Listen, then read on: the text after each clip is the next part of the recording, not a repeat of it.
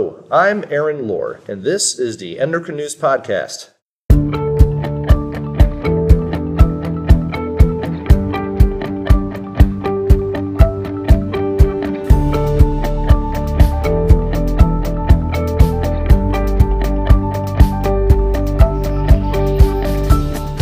Today we're talking about obesity. Maybe you've heard about metabolically healthy and unhealthy obesity, and you're wondering what's the difference between the two and what mechanisms might be responsible for metabolically healthy obesity. Well, if that is you, you've come to the right place. Today we're talking about a study presented at ENDO 2023 entitled Cellular Insights into Metabolically Healthy and Unhealthy Obesity. Joining me today is one of the authors of that study, Dr. Max Petersen. Dr. Petersen is instructor of endocrinology at Washington University School of Medicine in St. Louis. Thank you for being here today. Oh, my pleasure. Okay, so for those of us who might not be aware, what is metabolically healthy obesity and how is it different from metabolically unhealthy obesity? Sure. So, obesity is a condition of expanded adipose tissue, people with more fat. But some people with obesity can be metabolically healthy. They don't have prediabetes, they don't have type 2 diabetes, they don't have high blood cholesterol or other lipids, they don't have liver fat.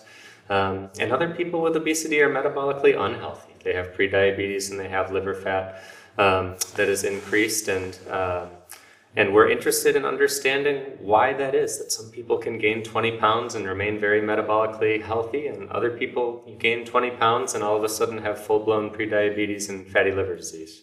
So it sounds like there's still a little bit to learn. What do we not know about metabolically healthy obesity, and what did you hope to learn in the study that you're presenting here at Endo? Yeah, there's so much that we don't know mm-hmm. about metabolically healthy obesity still, in part because nobody can quite agree on how to define it.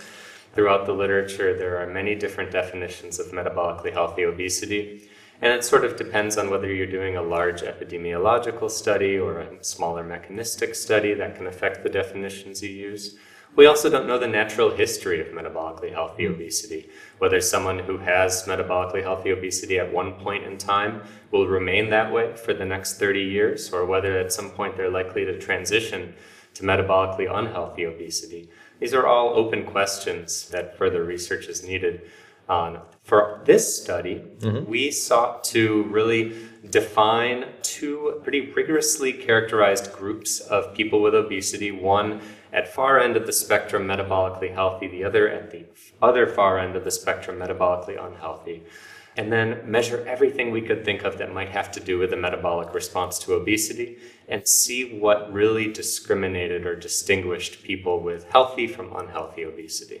That sounds great. Let's dig into it. Why don't you tell us about your study? Yeah, so we studied 55 adults. We had three groups. We had a group who was metabolically healthy and lean or normal weight we had a group that had metabolically healthy obesity, and we had a group with metabolically unhealthy obesity. To be considered metabolically healthy, you had to have no evidence of prediabetes by fasting glucose, oral glucose tolerance testing, or hemoglobin A1C, and you had to have normal liver fat content by MRI. Conversely, to be in the metabolically unhealthy group, you had to have prediabetes by at least one criterion, and you had to have a hepatic steatosis, elevated liver fat content by MRI. And so we constructed uh, groups of people. The two groups with obesity, healthy and unhealthy, were well matched for age, for sex, for body mass index, for percent body fat. And then we measured a whole host of cardiometabolic outcomes. We admitted folks to our clinical research unit and did intensive testing of glucose metabolism, including a hyperinsulinemic euglycemic clamp procedure to assess insulin sensitivity, 24 hour profiling of the metabolic response to meal ingestion, biopsies of subcutaneous abdominal adipose tissue and skeletal muscles to measure uh, different uh, bioactive lipids in the skeletal muscle and, and RNA sequencing, see what genes were up and down regulated in those tissues measurements of oxidative stress and plasma lipids, and some cardiac testing as well uh, echocardiography and vascular function testing, and exercise treadmill testing for VO2 max testing. So um, we really const- uh, constructed a pretty deep cardiometabolic profile of these 55 adults. Um, and then we applied various analytical techniques to try to understand what was most powerful in discriminating healthy from unhealthy obesity. One of the things you mentioned in your study is uh, ceramide content. Can you tell us a little bit more about ceramides and how, in this case, it seemed that they were accumulating in skeletal muscle? Sure. Ceramides are well understood to be a lipotoxic lipid species. They are a signaling lipid, meaning they interact with various intracellular signaling pathways, often in a harmful way. They are a low abundance lipid. There are not many ceramides inside the cell compared to you know many of the other lipids that forms our structural lipids inside mm-hmm. the cell. But they can be very potent and metabolically harmful. And in our study, we saw that skeletal muscle ceramide content really correlated strongly with insulin sensitivity across the full cohort. And unexpectedly to us, we found that skeletal muscle ceramide content in the mitochondria was a particularly powerful discriminant of healthy versus unhealthy obesity. Most people with metabolically healthy obesity had very low mitochondrial ceramide content in the muscle, and most people with metabolically unhealthy obesity had very high mitochondrial ceramide content. So now we're talking about the findings from your study, and that might be part of it. You know, what, what else did you find? And I always ask this because I'm always intrigued. Did anything in your findings surprise you? Yeah, we found that probably the biggest set of predictors of metabolically healthy versus unhealthy obesity, in addition to the ceramides, were various markers of insulin action and insulin levels in the blood.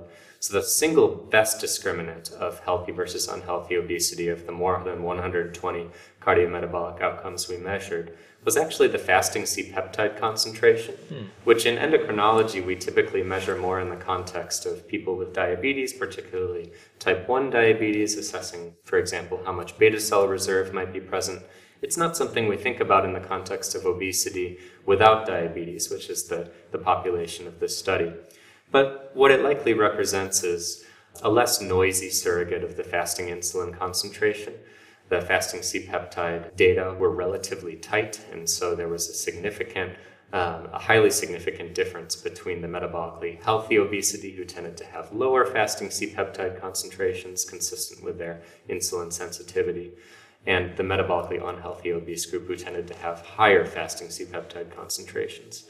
We also saw that, for example, rates of de novo lipogenesis in the liver really powerfully separated the metabolically healthy from unhealthy obese groups. Mm. This was less of a surprise because we, we knew that the unhealthy obese groups had high liver fat, and de novo lipogenesis in the liver is highly correlated with liver fat. I would say that the mitochondrial ceramide content being a powerful discriminant was the most surprising finding of the study. What other results came out of this comprehensive analysis? One of the things we measured was the, the transcriptional profile in adipose tissue. So we know that adipose tissue is a really dynamic organ that changes in obesity. It's also a really complex organ with a lot of different cell types in it.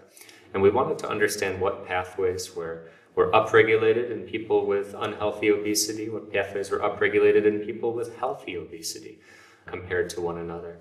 And the pathways that were upregulated in people with unhealthy obesity were really enriched for inflammation and immune cell infiltration, as well as extracellular matrix remodeling, which is consistent with a lot of work that's been done linking those processes to an, the metabolic response to obesity.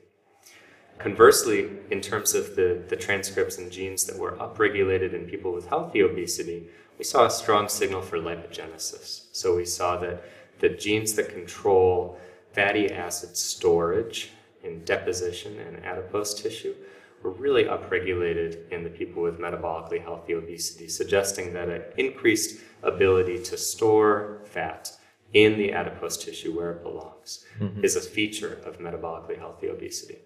So we said at the beginning of the podcast that there's still a lot that we don't know. And now we're talking about there's some surprising findings here, some things that maybe we had our eyebrows raised to find out about. So it makes me think, what's next? When you think about how your findings might impact future research. What do you think? I think that there is a lot of work that can be done building off of these findings. This is a cross sectional study in people. We can't infer anything about causality mm-hmm. uh, because we don't know what these levels of any of our, our cardiometabolic outcomes were like five years ago in these subjects. We don't know what they'll be like in five years. We don't know how they would respond to an intervention. But they can generate hypotheses for us. And so One hypothesis that comes up is perhaps mitochondrial ceramide content in the skeletal muscle is important for the metabolic response to obesity. And that can be uh, addressed mechanistically in any number of ways, from cell culture to preclinical models to serially assessing mitochondrial ceramide content in people before and after mm-hmm. interventions that improve or worsen insulin sensitivity.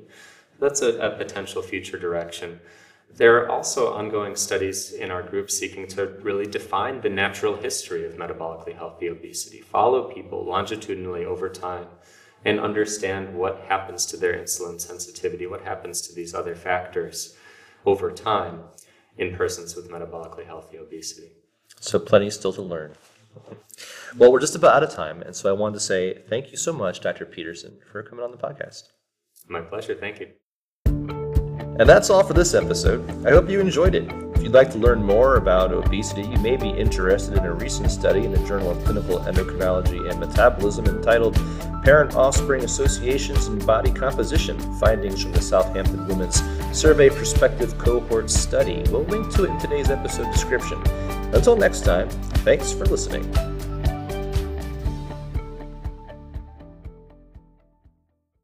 Endocrine News podcasts are a free service of the Endocrine Society. To learn more or to become a member, visit the Society's website at www.endocrine.org.